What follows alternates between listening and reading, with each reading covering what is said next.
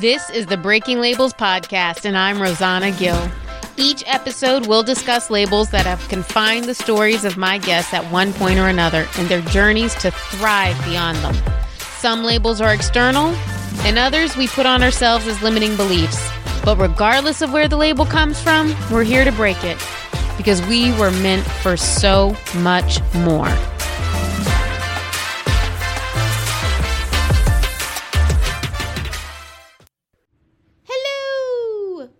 To another episode of Breaking Labels. I am so excited for you to hear this conversation with Tine. It is, we jump right in, right from the get go, talking about race and emotions and just a few of my favorite uncomfortable conversations.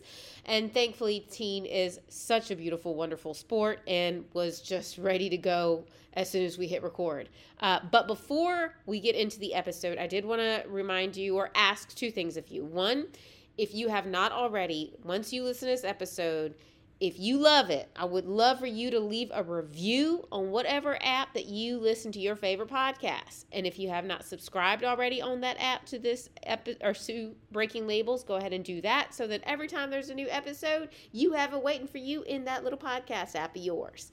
And then the other thing is if you have not listened to the latest episode or the last episode with Lotus Wilson, then you don't know that she is having an incredible event at the end of this month called Disrupt the Bullshit where it is basically your re- yearly reset. I mean, this is going to refocus you, recalibrate you, and get you ready for the year ahead. Hopefully, help you break some sab- self sabotaging patterns along the way. And hey, guess what? Your favorite breathwork facilitator, that's me by the way, is also going to be providing breathwork services during that event. So it is a two day event, January, was it 27th and 28th? I have a link for you to register in the show notes and also to learn more about the event, like I said, if you did not listen to the last episode. But with that, let's get into this episode with Tine. I am so, so, so excited to have you on Breaking Labels. I feel like this is a long time coming. And I do want to tell people, we gotta like let them in on the secret, that the intro outro music for Breaking Labels was brought to us by Tine, aka Nic Collins. It was all right. Yeah, I'm glad you mentioned that. I listened to your the the first most recent episode the other day, and I was listening to it, and I had a big old smile on my face because I remember finding the music and sending it to you, and how excited you are. You did your little dance thing when you got it. So I'm yeah, not happy if I don't dance. that's right. I appreciate that. well, I appreciate the support, and you were so encouraging when I started breaking labels, and now you have your own podcast, which we're going to talk about. But like from get go, you were always so supportive, um, and just have always been in so many ways. And that is why part of the reason I wanted to have you on because we're going to get right into the uncomfortable stuff. Let's do it. So, for the listeners, I know Tine because, well, we have mutual friends. Yes, we did grow up in the same town. Well, we went to the same high school, not at the same time. but we had mutual friends and we I'm met. old. I'm old. Anyway, That is not what that we means. went to the same high school. the Sorry. I just remember one time where I mentioned that to somebody when they were like, How do y'all know each other? I said, We went to the same high school. You're like, That's not why we know each other. I said, You're Yeah. right, it's not. But I mean, that's kind of where it started because then years later. Yeah. But, um, and I met you at a time when I, I don't think I consciously realized it. I know I didn't, but I had gone a long time where when I started my professional career and around the time Trayvon Martin was killed, I was kind of having this, uh, I would say, racial awakening where things that I had grown up believing, like racism didn't still exist or people weren't blatant about it or, you know, if you just work hard enough, then everything's going to work out and things like that, I was watching unfold. And then I also ended up dating somebody who, behind closed doors, said very, very racist things, who happened to be white, but then in front of people would say all of the right things. And I just developed in that time period an unconscious distrust of white men, specifically Southern white men. And I remember this one moment where I was I was the secretary of this organization, and the president. I would sit next to him, and like when we'd have meetings, we were on stage. So I'm watching the group the the group of people, And I remember somebody standing up uh, and talking about Trayvon Martin's death.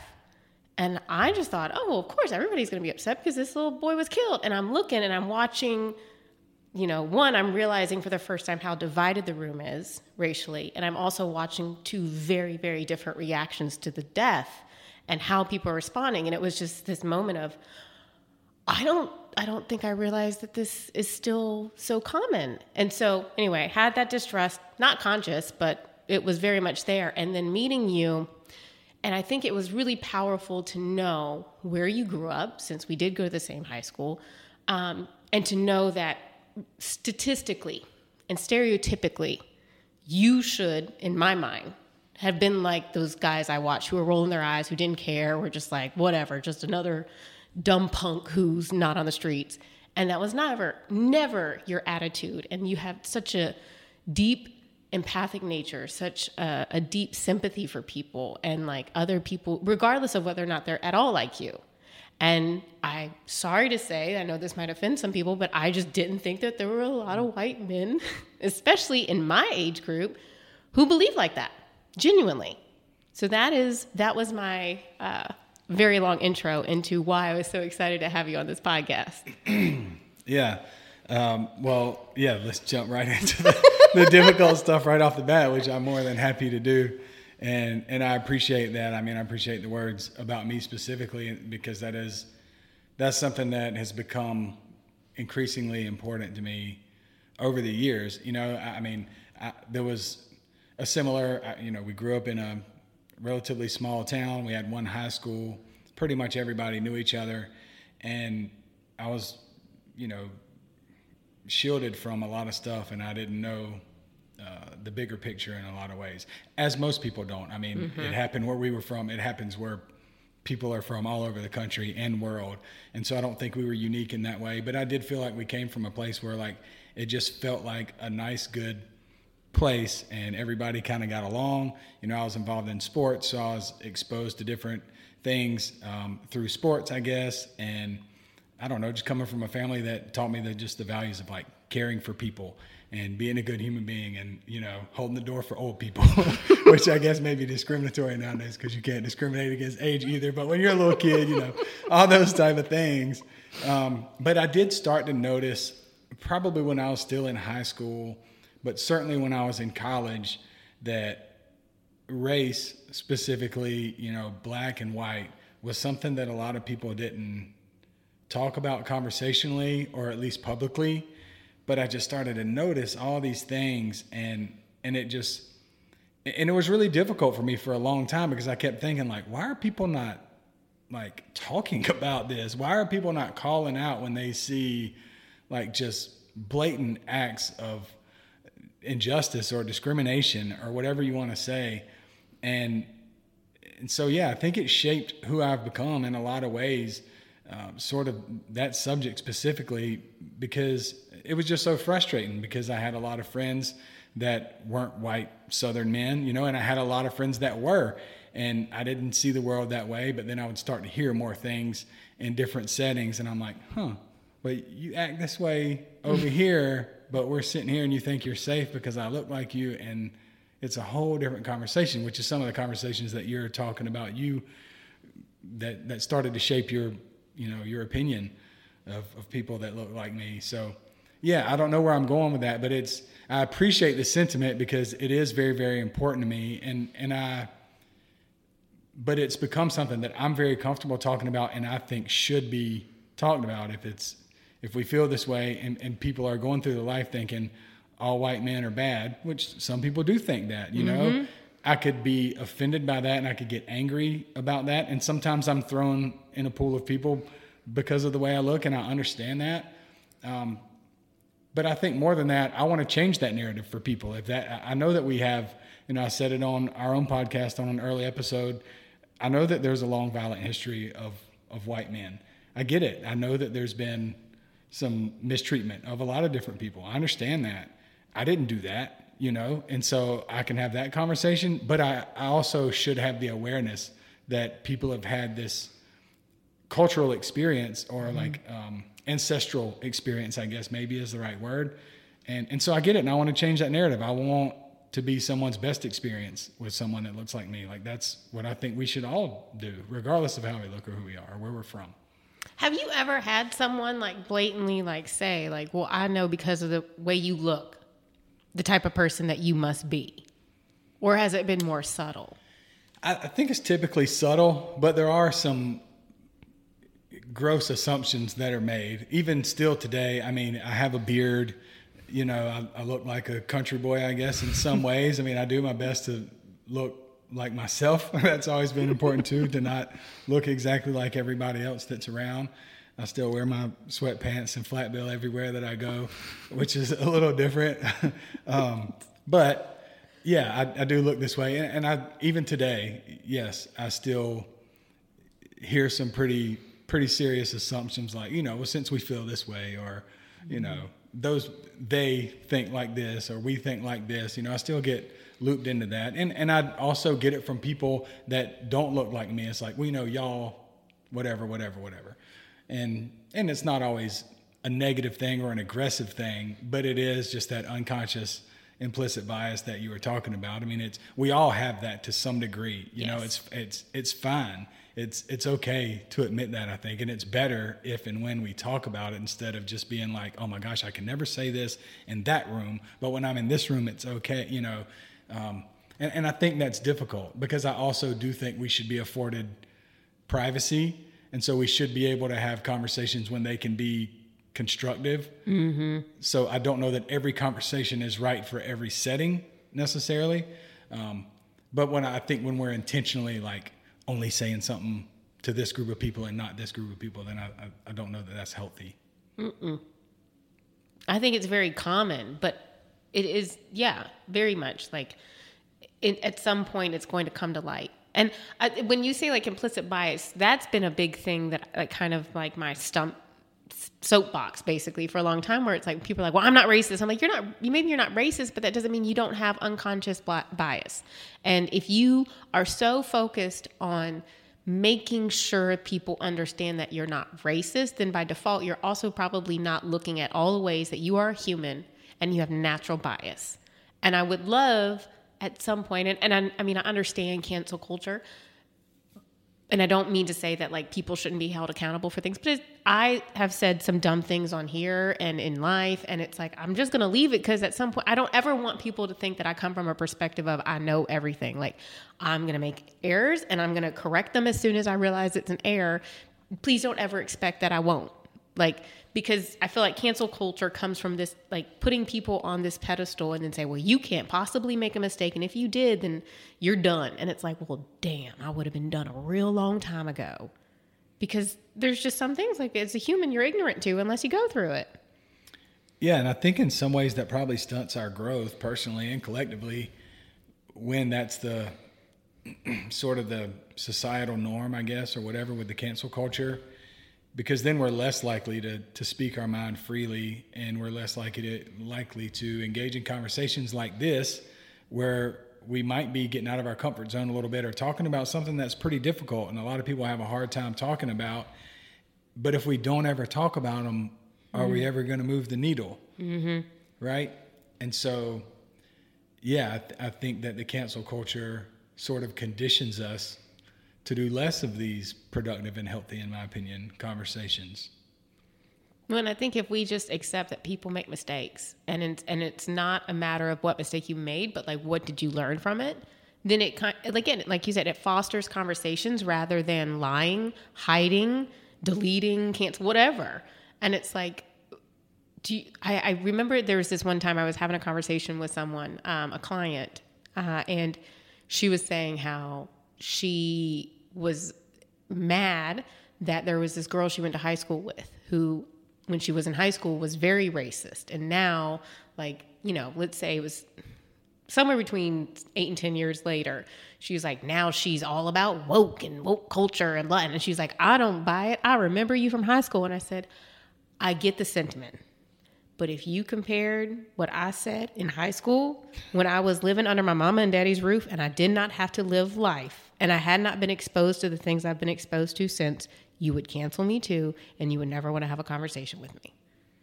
Like, I had to get to this point by making a lot of mistakes and living life outside my mom and dad's roof just like everybody else does. And I was like, Are you the same person you were at that age? And she was like, Well, and I was like, I'm just saying, you don't have to agree with me.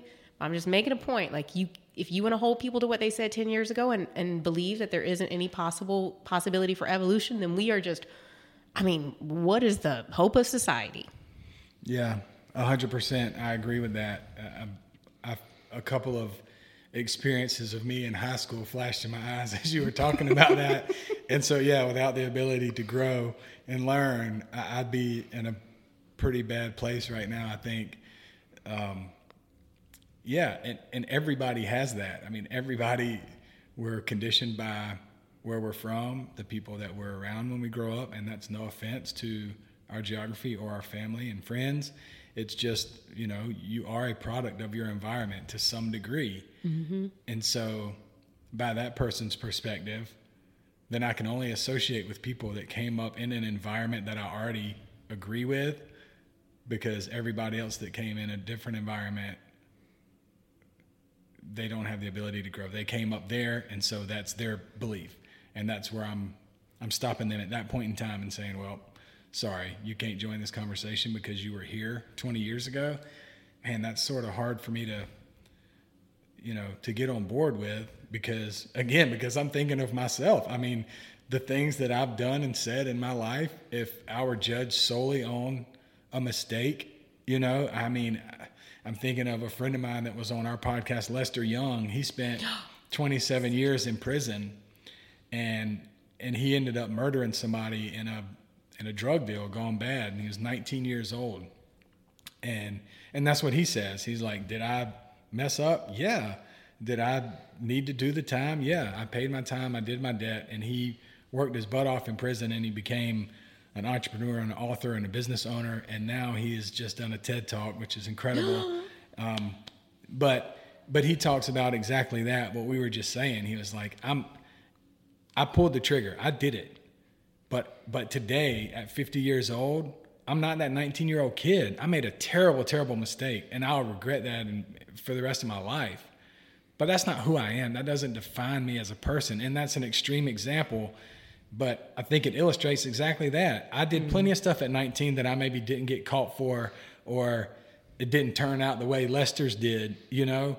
But man, what if I were defined by my worst action when I was 19? Ooh, that's a scary thought. It, oh, it is. And I'm so glad you mentioned. Okay, so we're going to go ahead and say now the, the podcast that we're referring to is the Constant Quest podcast. Yes. It is with Tine and Taylor. It is great. And I will say, I mean, I like all your episodes, but that conversation with Lester is probably by far one of my favorite episodes. It is so powerful so powerful. And I, it's also i think i loved it so much because it's very much aligned with the conversations i want to have and have had on breaking labels where it's like you can take this person at this mistake and the what the labels were put on them because of that mistake at 19 or you can look at the person that they are now and see the humanity behind that label. And it was such it was such a powerful conversation. But to your point yes like beautiful that he he grew and is a different human and beautiful that none of us are the same person hopefully that we were at 19 for sure yeah i mean we have to man it's it should be one long ride. It should be one one big progression. I mean, I don't I don't want to get to a point and think I've arrived no matter what. I'm glad to look back and say that in a lot of ways I'm not the person that I was 20, 15, 10, 5, 3 years ago. Mm-hmm. I'm not mad at those people that were the former versions of me necessarily, but I'm you know, but I'm thrilled that I've been able to grow from there. Mm-hmm. They were learning. They were doing the best they could at the time. It wasn't malicious. You know, they made some mistakes, the former versions of Tine, right? But I'm probably still going to make some. And so the future version of Tine better look back and be able to say the person that's sitting right here talking to you, he grew some from this point forward as well, because that's, if not, man, what are we doing here? Mm-hmm.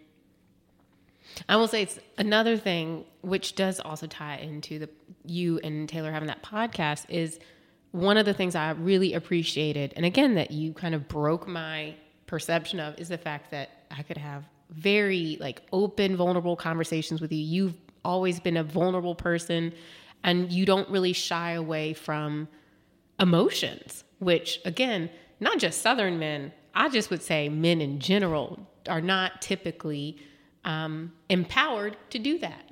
And I'm very curious, and I really want people to hear your story and why you are like that.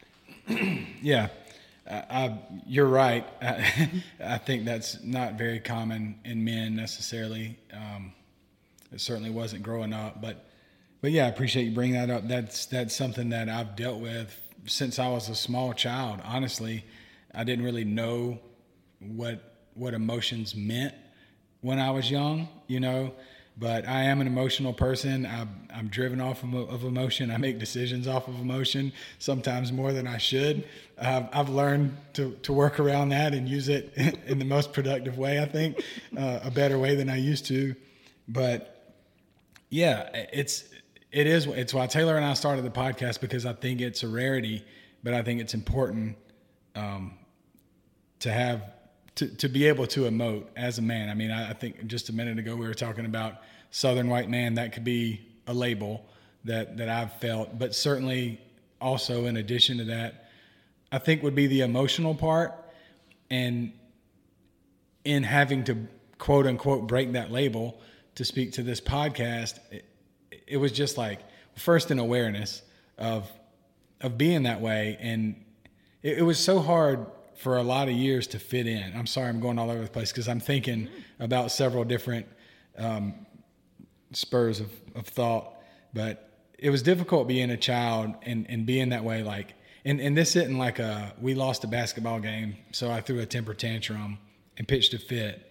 But it might be like, we lost a basketball game and my buddy missed the last layup that would have won us the game, then I would go home and stay up all night and cry for my buddy mm. you know, and or something like that. Like that's that's how I would describe it being different than like the raw emotion that you see, like reactionary emotion, but more just like a deep, just feel. You said the word empathy earlier, and, and I came to learn that maybe that's what it was. And I know that's a positive trait that I think that we need to work on in life but it can also feel like a burden. Mm-hmm. And especially when you're young and you don't even know what those feelings are. And so it would, I mean, I would cry at movies. I would just like spend time in my room thinking about those things, like the example I just said. And, but people didn't seem to understand that. It was like, ah, y'all lost the basketball game. And that was all that it was. And I'm sitting over here thinking about my friend. It's probably bothering me more than it bothered them, you know, in a lot of cases. But I would cry more probably than most people still do, if I had to guess. Uh, I try to do that on my own time. Sometimes I do it on the podcast. I may or may not do it on this podcast. We'll see what happens. I actually did it on the episode of our podcast that you were on. Mm-hmm. I did get emotional about some things, but but yeah, being a guy. Period. I guess I don't even need to say from South Carolina or whatever. I don't need to further qualify it. But being a guy is, is very difficult because a lot of other people don't um, don't understand. I mean, it's no fault of anybody else, and and it's changing now, I think, for the better.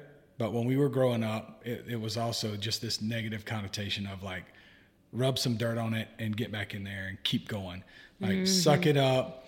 And there are certainly still times when people need to suck it up today. I'm not, you know, without a doubt.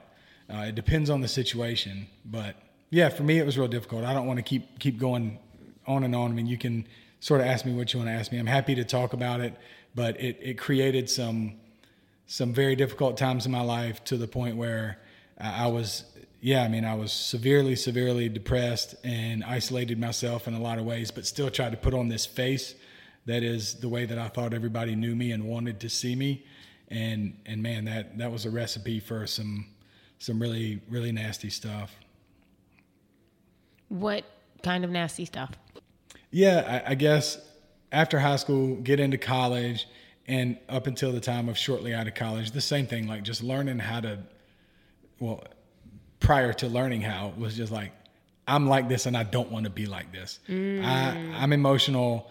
I can't contain it sometimes. I can't control it. Like I could not control it. I tried to reserve those times for when I was by myself, which still sucked, but at least nobody had to see me and then I had to deal with their reaction, you know? Um, and so and it was a lot of drinking to mask that and mm-hmm. other things which is a very common response to a lot of things because then you don't have to deal with it mm-hmm. um, which was nice at times, honestly, or at least I viewed it that way because again, I still didn't really know how to deal with it. But I got very, very depressed as as a result of a lot of that, and and just sort of not knowing who I was or understanding who I was, and and yeah, I mean, I got to a point, Rosanna, as you know, where I I didn't really want to go on. I mean, I, I, don't. This isn't something that I talk about very often, um, because I because it's very serious. It's important to me and serious to me. It's a part of who I am. It's a part of who a lot of people are. Unfortunately, it's a very common story, but yeah, I bottled it all up and I didn't talk to anybody about it for a long, long time. And what sort of triggered it was was a relationship situation that I was in that was also very unhealthy, partly because of my inability to understand and control my emotions and who I was. And, and it sort of developed into this like inferiority complex and like I was never going to be good enough. Like, why am I made this way? Again, this is, this is unique to me because it's me, but it's also not a unique story. This is a common story that a lot of people go through that don't talk about it. Mm-hmm. Um, and so I think the relationship thing was maybe the trigger, but that almost made it worse in some ways, I think, because the reaction I got from people was like, okay, y'all broke up or whatever. The, you know, it was unhealthy for a while up until this point, but you know, it was like, okay, there's other girls out there or whatever your buddies tell you and they're trying to help. I mean, it's, mm-hmm. it's not their fault to the fault of anybody else. But that almost made it worse because I was like, okay, I get it, but also like I'm freaking just dying in here, uh, literally just dying inside. And I would write. I started to write a lot of music, and all of it was pretty depressing music. I mean, when people are happy, they go out and hang out with their friends. They don't typically lock themselves in a room and write a song. I mean, there are happy songs out there, but my songs were written when I was not happy. Um, and so that's how I coped with it a lot. Again, I drank a lot, but I, um, the girl that I had been dating, I found out that she was engaged and I had a roommate at the time. And man, if, if it wasn't for her, I don't know that I would be here today. But uh, when I found out, I told her, I was like, I don't, I don't know what's going on, but like I have to talk to somebody right now. And I remember we we were at the house whenever I told her that, but we went and got in my car and drove around because that was when I did most of my best thinking and talking. Sometimes that was also coupled with drinking, which I don't recommend. but if I needed to escape, I would go get in my car and I would just drive. And that's when I did my my soul searching and thinking and talking to myself and whoever else wanted to listen. Um, so her and I went and drove around and I told her literally everything. I was like, I've been thinking about taking my own life, and you know nobody else knows about it the relationship that I had, I, I think that I felt like that was the only person that I could talk to about it. And so that's why it's one of the main reasons that it affected me so bad. I mean, also I cared about her and there were relationship type of feelings and things, but I think the overarching theme was that like I found safety in the fact that I was myself mm. with that mm. person and I didn't think that I had been or could be myself with anybody else. And so I told my roommate all this and um, yeah, she made me do two things. She made me write an email to some of my close friends and sort of just be honest with them to some degree. I remember I, I wrote this email one time in my own fashion because I'm back to putting on this mask the way that everybody quote unquote wants to see me. And I wrote this email and it had all kind of little sarcastic, funny things in there. And she was like, nah, this isn't this isn't what we're talking about here. She's like, either you can edit it or I'm gonna edit it, but we need to get this message across that like this is serious. The reason they don't know anything is going on is because you're doing shit like this, in part, you know. And so anyway, I just really really appreciate her. her. for that. Yeah, I mean an angel, oh. an, an absolute angel. Um, that yeah, I probably wouldn't things wouldn't have been the same if it wasn't for her. And it's just amazing how, as a side note, how people come into your life and different times and come and go, and and that's and that's fine. You know, you feel guilty a lot of times. It's like, oh, I need to reach out to this person because we used to this or whatever, and I'm just like so content and happy with like her being in my life for the time that she was. You know. not that she's not in my life now. It, it's just that the relationship is different. She's married with three kids, has a beautiful family, lives in a different state, etc. So we don't have the same relationship we did. But I certainly needed that time for her to be there, and um, it's just beautiful when that happens like that. Um, so, and then the other thing she wanted me to do was go tell my parents and my family um, that I had been thinking about taking my own life, and that is uh, that's pretty difficult to do. Yeah, it's pretty difficult to do. She actually drove me to my hometown, your hometown. Well, yeah, where we went to high school. She drove me down there and dropped me off, and she was like, "I'll be back in a few hours. Make sure you take care of what you need to take care of, and we'll head on back." And again, I mean, just very selfless of her, and um, yeah, I'm immensely grateful. And I did. I told my parents that was a weird, a weird day, but that day, Rosanna, everything changed. The way that I had been thinking thoughts like that for a long time prior to that. Um, but I maybe through music I would subtly say stuff, but I didn't ever I didn't ever say it to anybody. I didn't ever talk about it other than the person I was in a relationship with. She knew some, you know, maybe not to the severity, but um, but she knew. And so that day, everything changed when I told my parents my relationship with them had already been good. I'd say perceptively. And it was good, but I knew that I wasn't really giving everything that I could give to it. I knew that I wasn't being the best son and brother. I knew that I would kind of disappear sometimes because of this, honestly, because of the pressure I put on myself to act a certain way when I was in front of them. Mm. And and I came up in a great family, great household, and and I put pressure on myself because of that. I, I said, well, you have to be like your parents raised you to be this. Well, then, damn it, when I show up, I have to be a 10 all the time. And, you know, that on top of everything else that was going on in my body and my mind, it, it was too much. And so I would start to retract and not show up at certain stuff and leave early and again go back and drink. And it was just very unhealthy, unproductive behavior. But that day when I had that conversation with my parents, I think they still loved me unconditionally the same way, but it changed things for me. It, mm. it made it look different for me because the cat was out of the bag.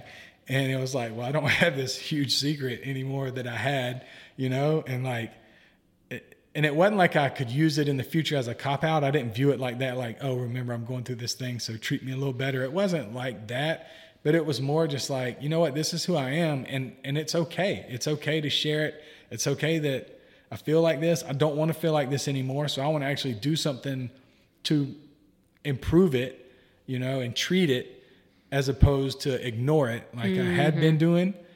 Um, and so yeah, that that that specific day, that whole experience with my roommate and my family, that sort of started the trajectory shift that would that would then continue to to go up. What was it like? And maybe you don't know have like a singular moment, but when you started to allow yourself this is going to sound very cheesy, but to feel your emotions without shame or guilt for having them. Yeah, that's a great question. Because yeah, it wasn't like there wasn't one moment, I don't think. Because I think it took a long, long time. Hmm. You know, when you start, you start to uncover things and you make a little bit of progress and you celebrate it, but then you might have to take a couple steps back to take some more steps forward and you know, it affected every single aspect of my life. You know, if let's say all of a sudden I woke up and I was completely comfortable with who I was, well, then I go around all the people I have friendships and relationships with, and I start acting this in my mind a completely different version of me that would have been received differently from everyone my company, my employer, my boss, my friends, everything, every aspect of my life would have been different. So it wasn't like a switch was flipped. It was just in that experience, I started to be comfortable myself with it. I still wasn't comfortable with sharing it with anyone yet. Um, so that was the beginning of a long, long road. I, I not to get ahead of myself, but I started to see a therapist a little bit before that time. And I saw her every Tuesday at 11 o'clock for almost a decade. And could I have stopped a little bit before that? Maybe, but just to illustrate the amount of time that it takes, that it can take to address things in your life, and and all of them aren't gigantic or intense like that situation necessarily was. It took us a long time to work through that, but it was just like creating a habit of going. Number one, mm-hmm. I mean, I went and sat in that counselor's room and I was like, You're just here to collect a check. You don't care about me or my life. When I leave, somebody else is coming in. I'm just here because they told me I got to come, you know, and I bet I don't know the numbers, but a high percentage of people show up to counseling with that attitude, if they even show up. If a lot of yeah. people don't show up because they have that attitude and no one could convince them to go. Mm-hmm. And I'm not saying it's for everybody. In my experience, obviously, it changed my life. I'm now going to school at night to become a therapist. So if you don't think that it affected my life, then, you know, it has in a, in a big way. Uh, but yeah, it, it was a, it was a slow progression and it wasn't linear mm. all the time. You know, it was uh, let's start to be comfortable with yourself, learn some things, start to make some progress. Okay, well now I might be comfortable sharing this with a couple people. Well, I might have shared it with somebody that wasn't receptive. So then that's a couple steps back and it's like, well, damn, maybe I shouldn't have shared it with anyone. And then you mm-hmm. kind of, no, no, like I'm learning to trust myself. I'm comfortable with who I am. Maybe I don't need that relationship in my life if they can't handle, handle the person that I am. All right. So then you start to think about the value of relationships and what relationships actually bring value to your life. So it's like all these different little steps, and you don't really know at the time. You're just in some ways walking blindly, but man, the the, the goal is to walk. Yes. Like you, you just got to walk. I mean, that's it. You you got to pick yourself up and and try to put one foot in front of the other. I mean, that's it. Like create some some forward momentum and yeah, you're to bump into the wall a little bit and um, maybe go backwards a little bit, but you'll figure it out. You know, I did uh, mm-hmm. in some ways. I'm still figuring it out. I hope we're always figuring it out. I didn't figure everything out, but I learned a lot and continue to learn a lot.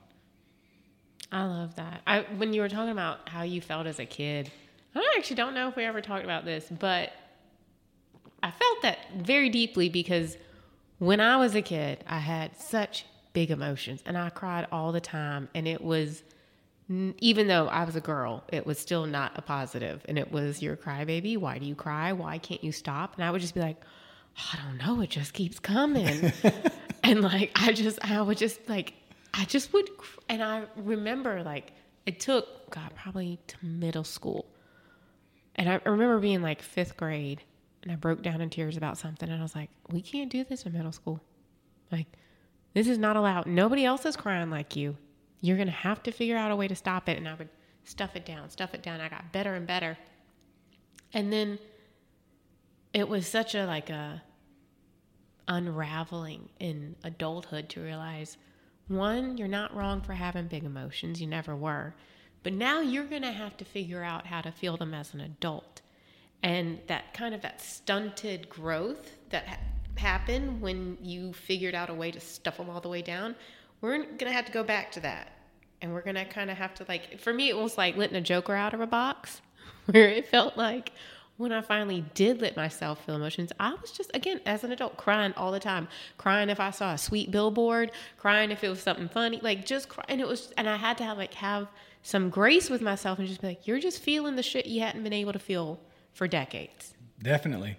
Yeah. And I mean, as human growth and development, you, you, you stunted your growth in some ways, and then later you have to come back and pick that up. And it's it sort of reminds me of some of my experience in other countries when you're around cultures that have that have had to witness some terrible, terrible, terrible things as young people, and they are impoverished and have a lot of violence and different things like that. It's like in some ways they grow up really, really fast, but in the emotional ways they never really get there. And so they're 30, 40, 50 years old and, and really have the emotional intelligence of a 12 year old mm-hmm. and emotional capacity of a 12 year old. And, and it's just really interesting because it's not dissimilar to, you know, that, that example is easier for me to understand because it's just like very real big societal things going on in their country. It's like, oh, well, that makes sense. They had to fend for their life and do all these things. So it made them have to understand life things at an early age, but they miss the rest of that part in a lot of ways. And so, yeah, I mean, I can understand what you're talking about.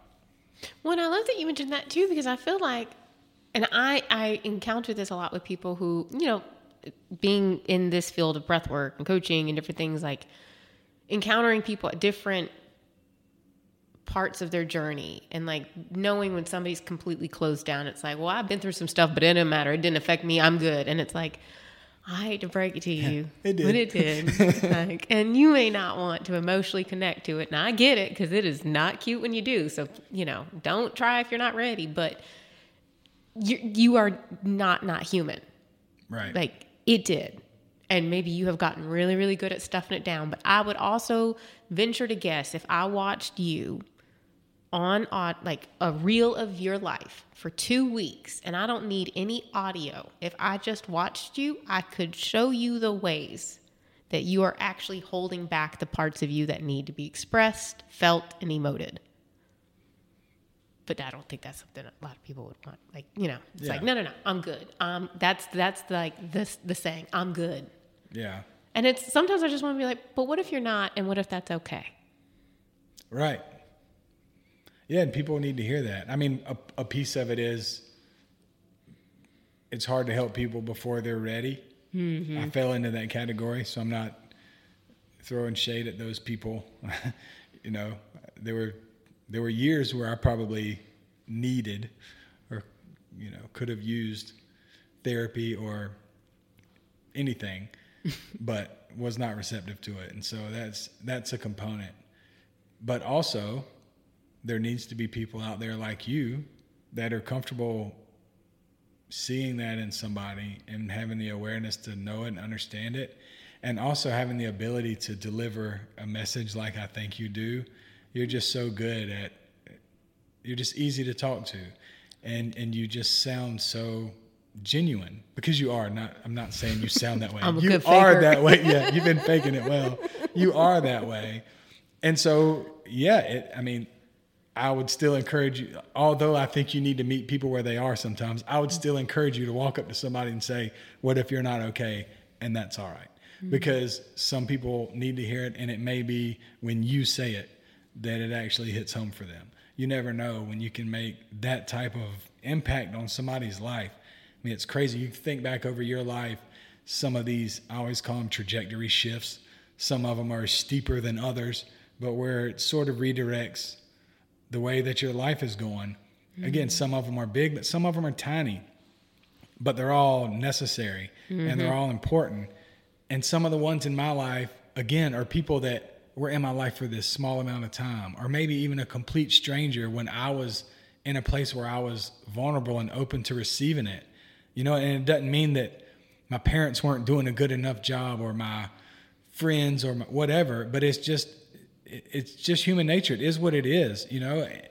Um, but yeah, it can be all these things, and so we can also be that person for someone else. And I'm very mindful of that and conscious of that when I interact with people. Not that I'm like, did I fix your life by this one little thing I asked you or anything like that, but just knowing that that the power and the magnitude that interactions, simple little day to day mundane interactions with people, the impact that can have on your life is just it's it's immeasurable.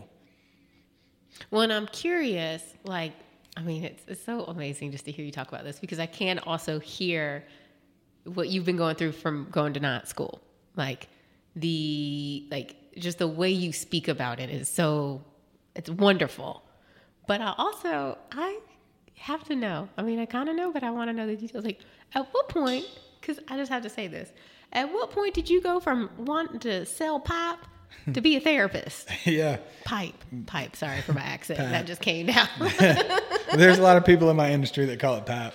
I bet. bunch of good old Southerners in my industry. a lot of Pat. But yes, that's a good question. I think that, again, I, well, part of it goes back to that under like the, the therapeutic process that I went through mm. when I started seeing a counselor. Had I not gone through that, even though that wasn't the reason I was going there, would I be in this position now? Probably not. I mean, obviously not specifically because the trade of being a counselor is what I'm pursuing. So had I not had the mm-hmm. experience, I wouldn't. But I don't know. I think that a lot of times we graduate from school. If we graduate from school or we get out of high school or we get our GED or whatever happens to us in that 17 to 23 or 4 age group, we get out and we get a job and we start, if we're lucky, historically, we start a career. Mm. And that's a great thing. I'm not here to say that's a bad thing because a lot of people don't have that opportunity. Mm-hmm. And so, man, what an incredible opportunity if you can get a job, become employed, and stay employed for the rest of your career, and you have security for yourself and your family and others. That's a beautiful thing. But I do also think that that's what we've been conditioned with in a lot of ways. And so we start down that road and we just close our eyes and keep trucking until they hand us our little retirement plaque and they say, thanks for your service. 20 something years later, or however long you do it for, 30 something. Um, so I was on that track. I didn't choose to sell pipe. I didn't, I, I didn't grow up thinking how cool it would be to be a pipe and valve salesman, you know. But I had a family friend that needed some help. Actually, I, the couple weeks after I graduated college, I went and worked for him. I was sweeping his warehouse floor, and I did that for a while. And I woke up one day and I was 35 years old, and I never made one single decision for my professional future. I held different roles. I I moved up. I progressed. Mm. From the outside looking in, I'm living the dream. And it was great in so many ways. But I never one time looked at myself in the mirror and was like, hey, man, what do you want to do mm. for the rest of your life or with your life? What do you want to do? I never one time did. I was like, well, this job came open. They told me to put in for it. I put in for it. I got it. So now I got a new role. Okay which was still scary because change is scary. But I never one time actually looked at myself and was like, what do you want to do? Mm-hmm. And so I guess that kind of started to happen in my 30s, probably. I don't know if that's early or late or right on time, but I'll say this whenever it happens to you, it's right on time because it's when it's happening to you and it's right. It doesn't matter. You don't need to think about it like, oh, well, I missed my shot. Mm-hmm. What if I was like, you know what, missed my shot? Well, then then what? You're just never going to do it and you're going to die? I mean, that's not an alternative I want. Yeah, exactly. And and I'm not saying that the route I want to take is for everybody. Again, I mean, I I, want to say how fortunate that I was because I was.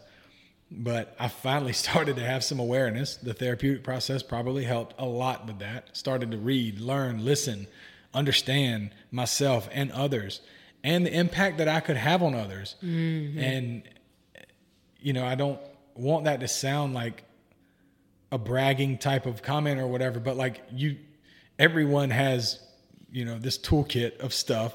We all have our own different skills and attributes and qualities and, and deficiencies of which I have plenty.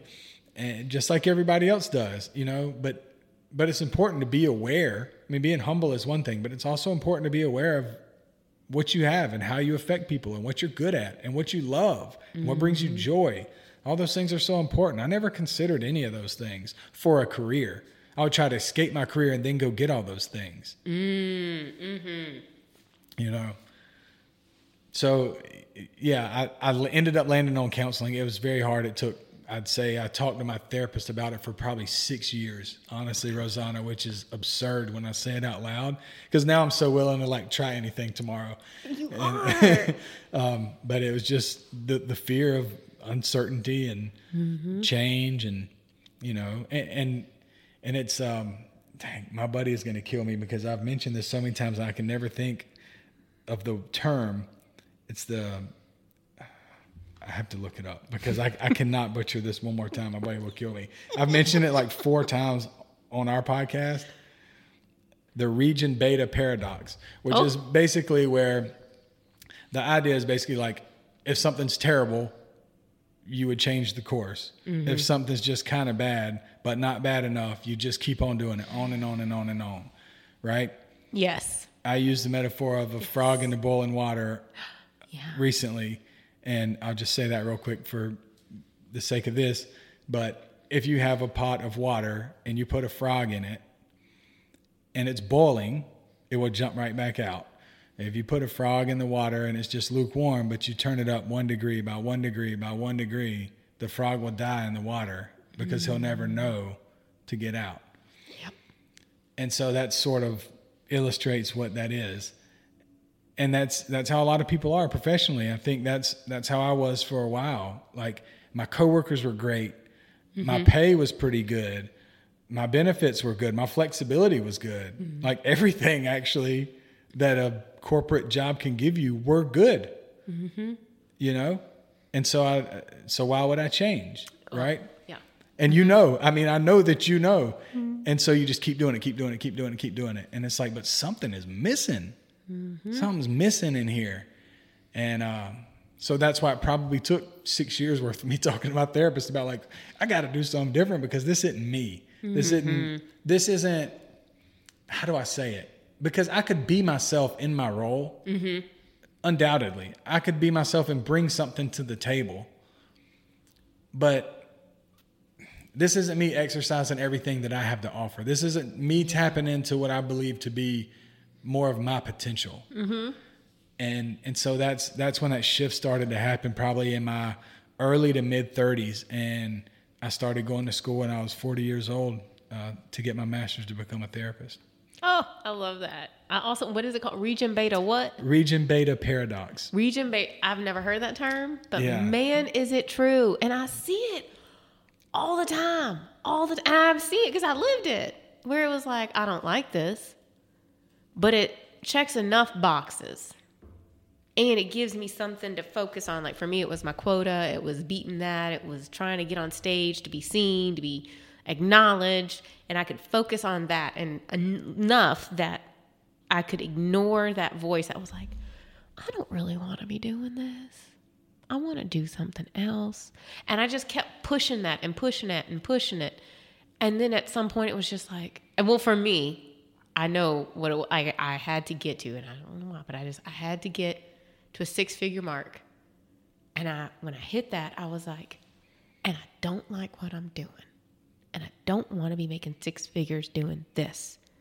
And I finally was like, okay, you did it. This thing that you've been grinding for and grinding for and grinding for, you got it. And it was cool. I went and I told my roommate, I was like, I'm getting a raise. Like, I'm good. And I called my parents. And like an hour later, it was like, shit. That's it. Yeah. I haven't worked all these years. And it's the good feeling was just as fleeting at 90 seconds for an emotion or a feeling to go through your body. And it was like, well, dang, I thought it was going to feel great for weeks. And it doesn't. It's not sustainable. You thought probably for more than weeks, like you thought this is going to change everything. I'm sure. Mm-hmm. Yeah, Uh, it's it speaks to me. Uh, I mean, I get it.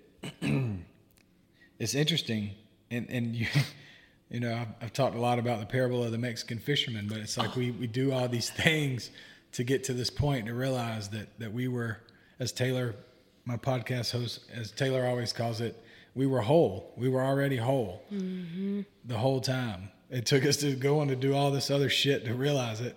And maybe that's necessary. You know, maybe you do have to step away to realize the grass isn't always greener or whatever. But uh, yeah, what if we were whole the whole time and we could be ourselves the whole time? We were, whatever lot of stuff we were given, we were given enough to be ourselves. And that's, and that's plenty.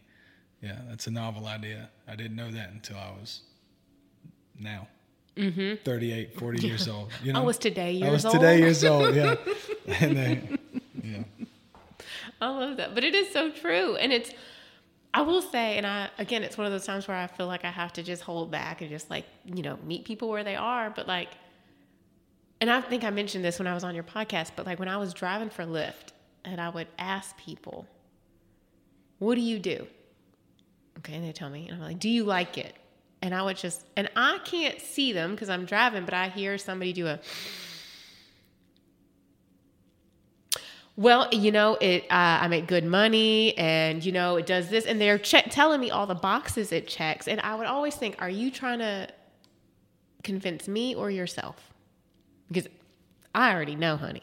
Yep. Like I know as soon as you took that that big old deep breath and you gave me your elevator pitch that you are not happy and this is not what you want to be doing.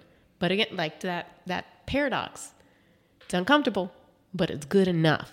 And I just wish like sometimes I want to shake people and be like, just because it's been good enough to this point does not mean it has to be good enough forever. That's right. And it does not mean that you can't change. And it doesn't have to, you don't have to, like, like I told you earlier, you don't have to skydive and jump off a cliff like I did. They can do like you, where you're working and you're doing night school. Like, it does not have to be all or nothing. It does not have to be this, like, this humongous life change overnight. But I promise you, you are going to feel so much happier and satisfied with your life if you're at least working towards something that you don't have to do a big inhale to convince other people that you're happy enough. Agreed. If I'm in the back of your Lyft and you ask me what I want to do, I can't wait till the day that I can say, "Man, let me tell you about what I do every day." Mm-hmm. You know. Mm-hmm. And I think I would do that today, and no offense to my job because I love them, Mm-hmm. but I would talk about several other things in my life, personal projects that I'm working on that are mine, that that make me feel fulfilled. I would be excited to tell you about a lot of those, and that that helped with that shift to to think that oh maybe I could actually also get paid to do something else instead of feeling like I'm at work and then I get to go do these things that bring me joy. It's like man, how about I just become a joyful person and live a joyous life and a, grateful life and a life in pursuit of of the things that bring you all that you know? Mm-hmm. I heard you say something the other day.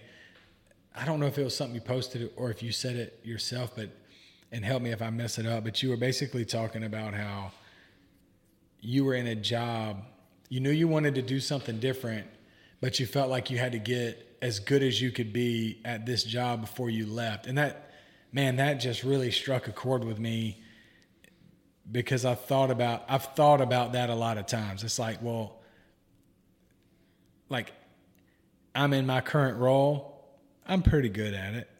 I'm all right at it. But I'm not the best at it. Mm-hmm. And I know that. And I don't deserve to be the best because I don't put in the best time and effort and energy. I mean, that's the truth because I value other things in my life. Some people must value those things less because they put in all the time and energy and effort. And I'm not making fun of them. That's great. I hope that they're fulfilled doing that. But I I'll look at that and be like, I could do that. Like I know that I could do that and be that. And so I started to, for a while, I think that I felt what you were talking about. I didn't really realize it, but it was like, I can't move on to something else. I ain't even the best at this. But what I'm going to do is completely different than this. So it doesn't even matter if I'm the bottom of the barrel at this. Like maybe it doesn't matter at all what I am at this because I'm meant for something way different. Mm-hmm. I love that you said way different instead of way better because I feel like sometimes people get so much guilt and they're like, I don't want to put down. You're not. You don't. Well, and I What is say- better? That right. How about just what is better for you? But that doesn't mean that it's well, no, because then you're still doing the better. So what is different? What is going to like you're gonna be excited to get up out of bed. And I I posted um something about emotional neglect yesterday. And then I put something oh I know what it was. I put on my story. I was joking about something, but it was kind of like tongue in cheek where it was like I know what it was. Somebody there was a meme about like, um, so is everybody just putting their phone on D and D do not disturb now? Like, or am I tripping? And I was like, I've been putting my phone on D and D for years because I worked in a job, and I was joking about this with Taylor the other day. Like, if you're looking at a job uh, like description, it's like fast-paced environment, competing deadlines. It's like, guess what? You're gonna be stressed the fuck out. Yep. And I was like, I had a job like that. And every day I would wake up and my body would be in fight or flight because I was, there was pings and emails and dings and text messages and all these things. So I had to put my phone on Do Not Disturb just so when I woke up, I was not being bombarded with notifications. And anyway, so I put that, and then somebody I used to work with was like, "I think I know what you're talking about because I am currently in the thick of end of year stuff, and I don't want to get out of my bed." I'm like, "I get it, I get it. It's Yeah. a tough place to be, so tough." And for me, like, no matter what I do, I don't. If it's something I can't be the best, like when I would do Spartan races, I was like, I'm not trying to place. Like, I am literally proud of myself for finishing. But if it is something where I'm like, like when I was in outside sales, I'm like, it's so easy for me to talk to people. It doesn't make sense for me to not be the best at it because it's all I'd ever been good at was talking to people. So it was like, okay, I have got to be number one. And once I accomplish that, then I can focus on purpose and all that other good stuff. And it's like, you are in a race you don't even want to be in. Yep. Not really. Mm-hmm. Trying to finish first. And the irony is, you probably won't. Or if you do, you're going to get so beat up and banged up that it's going to be like, well, now you're out for a while. and was it really worth it?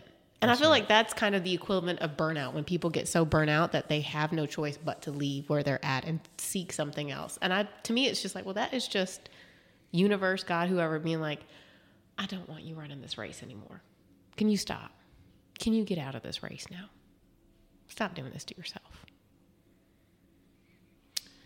Yeah, I agree. And unfortunately, it takes something like that to, to make the move for a lot of people. You know, we've made it in our country, in our society and culture. We've made it pretty difficult to pivot and go try something different. And if it doesn't work, come back. You know, I, I had a conversation this week and have had several with with people, my superiors in my company, and um, over the last several months. But I had a conversation this week with a guy, and he was like, "Man, I just want you to know on a personal level that, like, I hope you're the most successful therapist that ever walks the face of the earth, if that's what you want. But whatever you want, I want that for you. And if you get this wild hair and you just really, really have an itch to come back and sell pipe again, then you got a place here whenever you want it. And I mean, I almost got emotional when he told me that because I was like, man, I don't want to just give you the like, ah, I appreciate it, man, cool, we'll talk to you later thing. I was like, you don't understand how much that means to me because I don't think that's the norm. And I mean, how impactful that was on me. Like it's just, but that's the importance of treating people. And I'm not trying to pat myself on the back, but like, man, that just meant so much to me, and it validated for me why I get up and walk into the world the way that I do. Mm-hmm. That is a great transition into tell me why you and Taylor started the Constant Quest podcast. Okay, yeah, that's I appreciate it.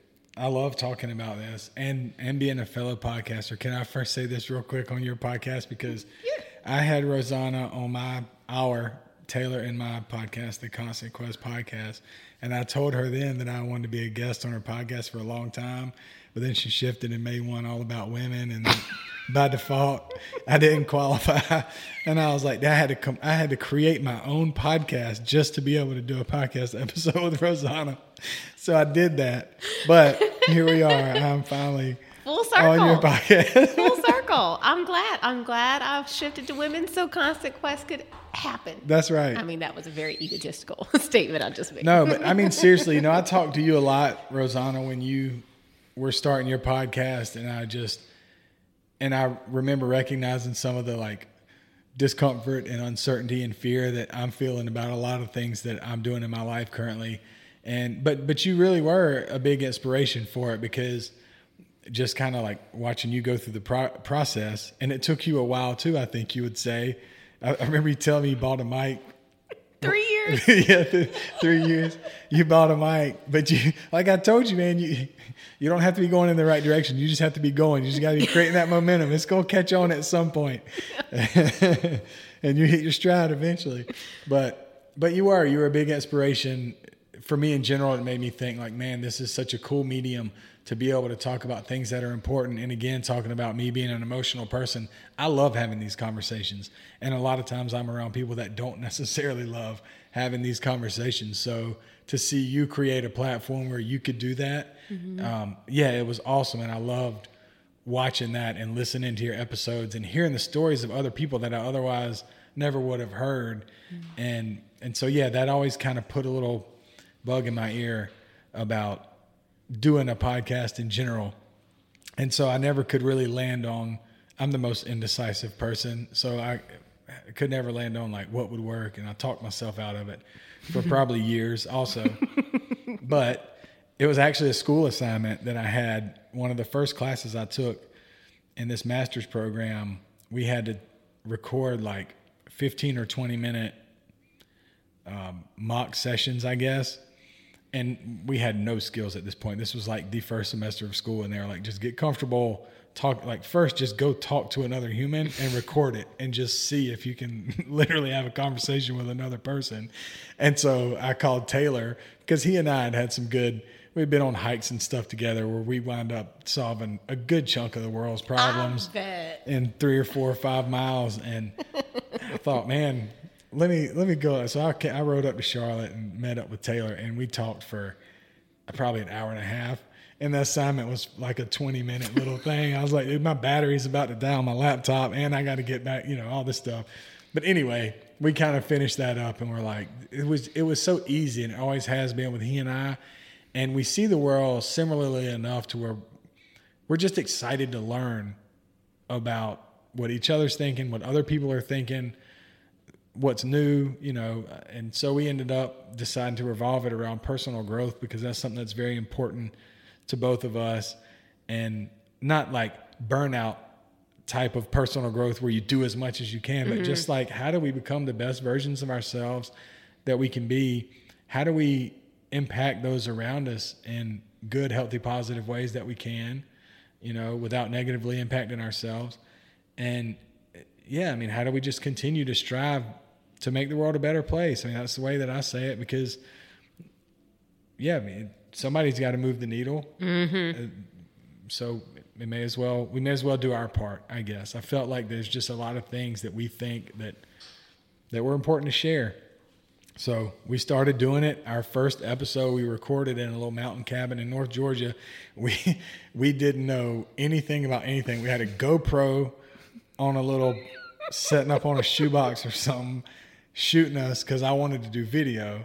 That was important to me because I was going to put them all on YouTube, and we mm-hmm. I don't want to let the cat out of the bag. We just hit one year next week, I think. One year in, I still haven't put a single one on YouTube, but I'm but I'm getting there.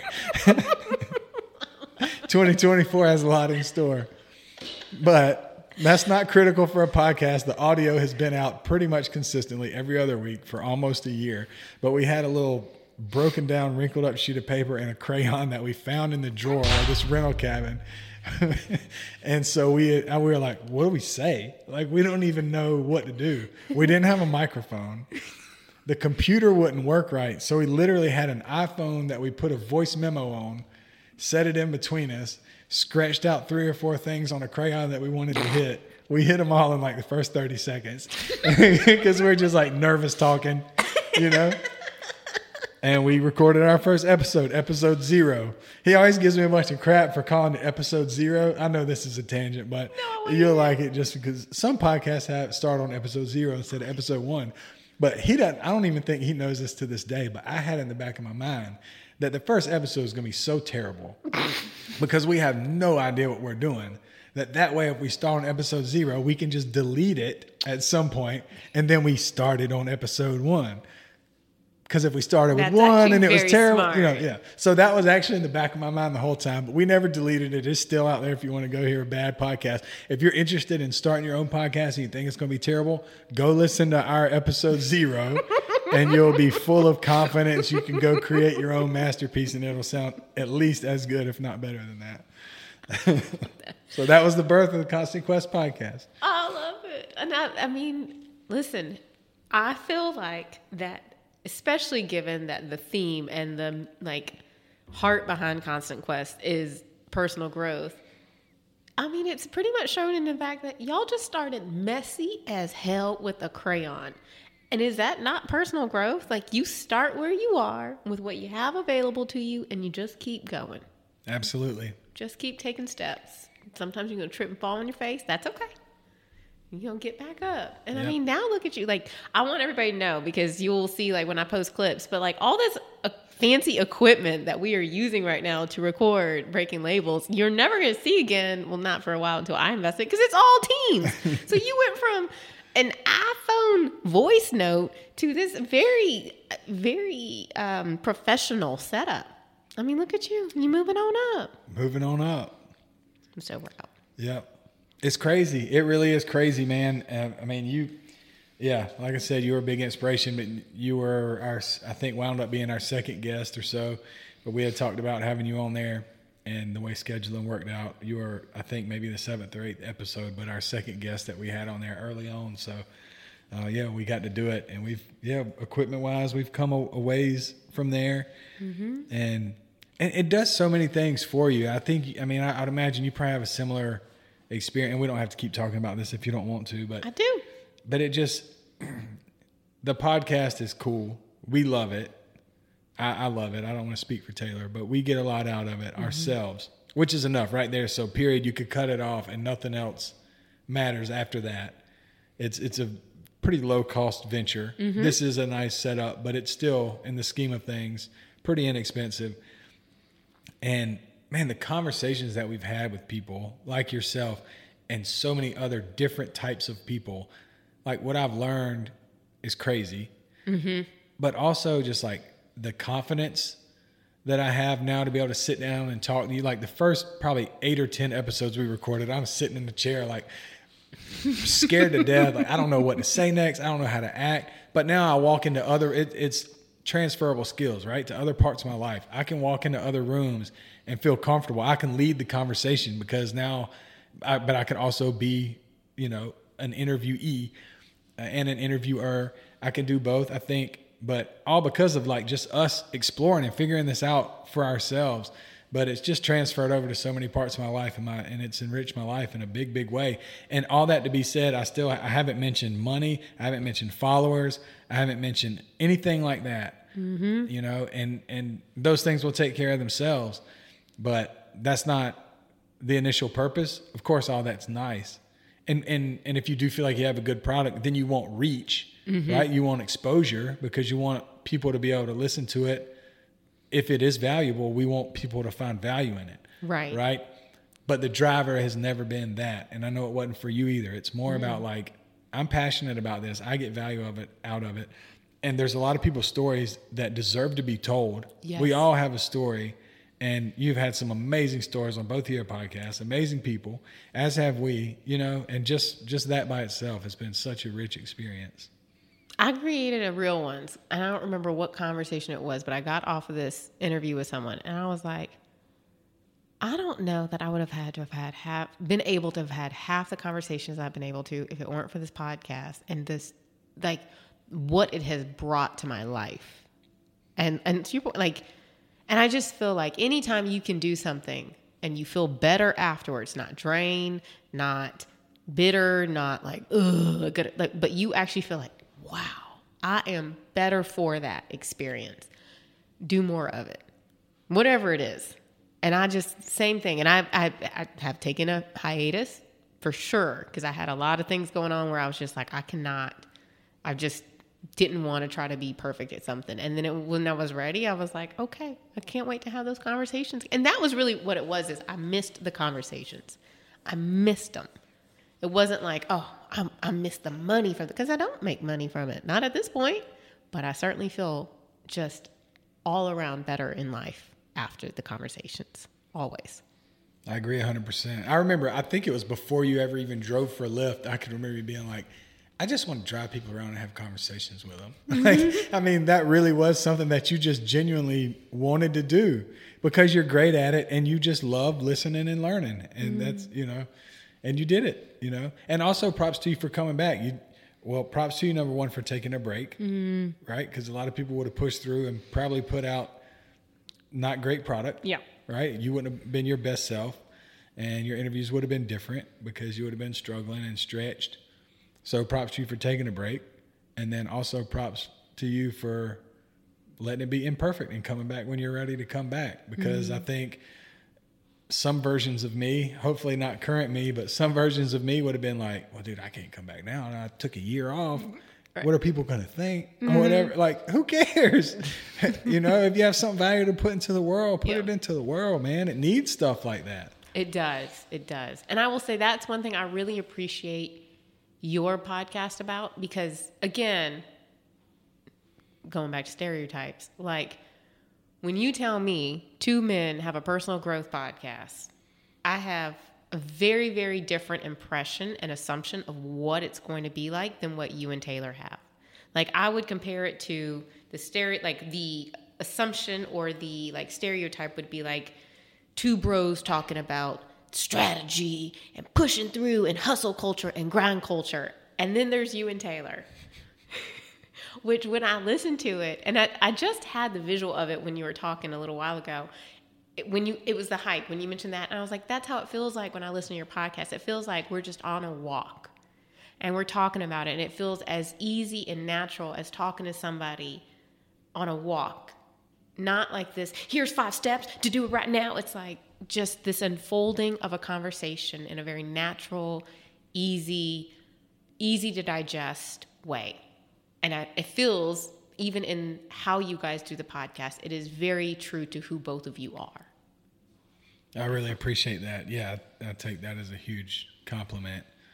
Um, yeah, and it's it's authentic. I, I mean, I can say that. That's I've done a lot of different things, and they always talk about what are your values, what are your core values, and things like that. And and it's for your business po- or your whatever your same podcast on all those. They, a lot of them are uh, things like that value. But anyway, one of my values is is certainly authenticity. That's very important to me. It's been important to me as we've just talked about for however long we've been on here.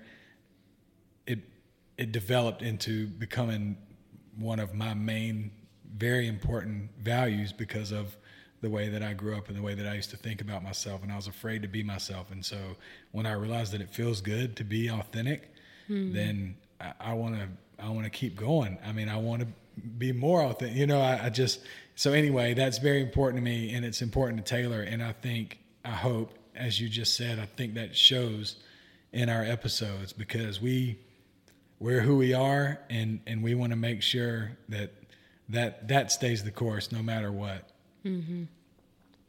Oh, I don't doubt that it will. yeah All right, so let's wrap up. all right I want to know. We talked about Southern White Male Label okay and maybe I don't know if the word would be emotionally oppressed or no, I would say like um, just kind of going through the motions, right? Like of like just what would like an unconscious career path, right? Sure yeah that's a good one. What would you say from where you are now to people who maybe do identify with those? yeah so the first one you said was what southern white man basically? Mm-hmm. Well there's a lot of those because there's a lot of white men from the south. But no i mean i think we used that one because it was i think there's a people that aren't from the south and even some people that are i think there's a picture that pops up in people's minds.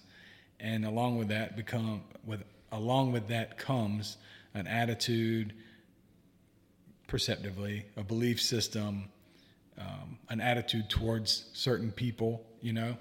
Um, and and i think that came from a place because a lot of people have had that experience. And i understand that. I hate that but i understand it i've seen it with my own eyes i mean you're a biracial female there's some conversations that you haven't heard that i've heard mm-hmm. you know Facts. you're a light skinned biracial person, so there's probably conversations you've heard that darker skinned people haven't heard. And then there's a lot more that I've heard that you haven't. And that's just the truth about it. I wish that wasn't the case. Um, but there's a there's a Jason Isbell song, and in there he says, um, uh, I'll probably get the lyrics wrong because I hadn't heard it in a while.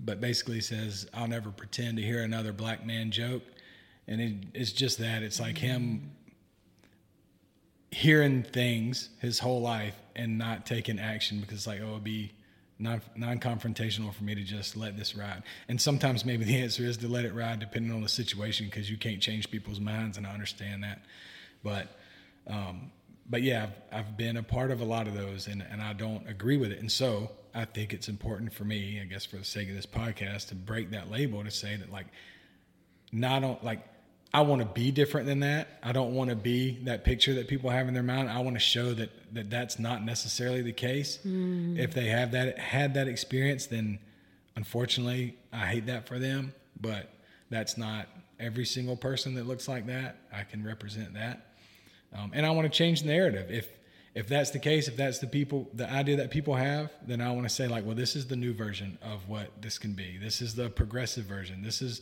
how it can be going forward. Mm-hmm. And can people accept that that that we have a rough history in some ways, but also accept that that that's not all of us.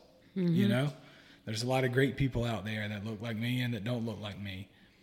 So I don't know if that really answers your question but but I do think there's other people that look like me that feel the same way as me, but are afraid to say it mm-hmm. and talk about it because it is a very difficult. Because listen, you're easy to talk to, Rosanna, and also like I'm pretty comfortable saying stuff that sometimes I may or may not should say. I try to say it tactfully and respectfully, and I think that helps a mm-hmm. huge amount. But it's a difficult conversation. There's some people that I could have this conversation with that just simply wouldn't receive it from me. Mm-hmm. That that's still the truth, and I get that. And so, because of that, a lot of people that look like me may not want to have that conversation. So, I would say that try, mm-hmm. you know, mm-hmm. don't be, I don't know, don't be disrespectful about it, right? But like, let's let's try to talk about things that are difficult. Is it um, what's the guy's name that it's called Difficult Conversations with? Oh, oh, oh, oh. Emmanuel Acho. Difficult Conversations with Emmanuel Acho. I I want to be that. I want to be the white Southern male, emotional, whatever my labels are, version of that. Like I just think we should have more of them. And yes. props to him for being able to sit down and have those conversations that are difficult. I want to be that person when and where I can. I think that's super important. And I want people to come to me if they want to talk about it. I want to be that person for them as well, no matter who it is. I love that. You actually, I think, um, did much better justice to that question than how it was asked. So, because afterwards I was like, dang, I just threw that at him. I don't even know. Yeah, yeah. no, Very that's well good. Done. Yeah, well handled. Thank you. There was a second part to that, but I can't remember what it was. The conscious uh, career. Oh, the or career unconscious part. career to conscious career. Yeah, that one to me that one's harder, which probably seems backwards, but to me that one's harder because I think every situation stands on its own merit mm. for every person, and so what I would say is look in the mirror.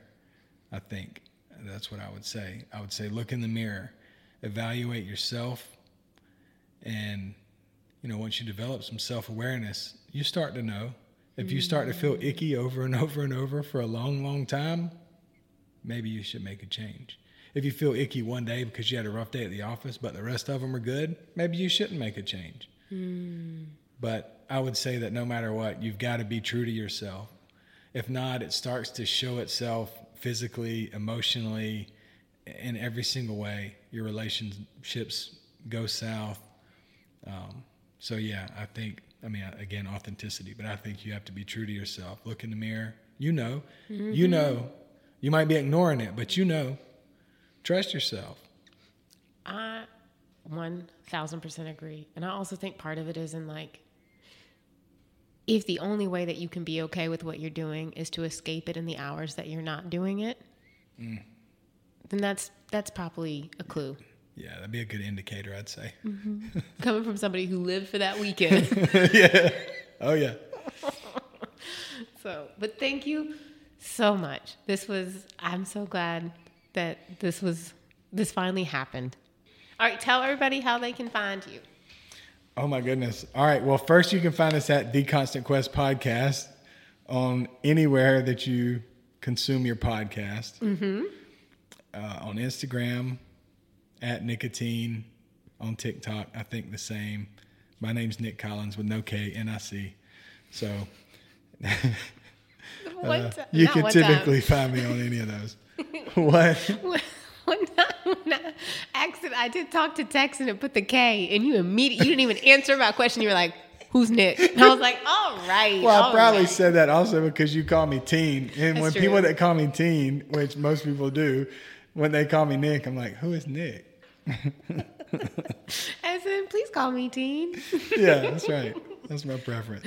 That's fair. You are allowed to have that. Well, and I'm going to link the the the Constant Quest podcast and your social media in the show notes. Um, and I hope I hope that people reach out to you. I and hope just so, let you know how much this is going to mean to them because I know it will. Awesome. Thank you so much.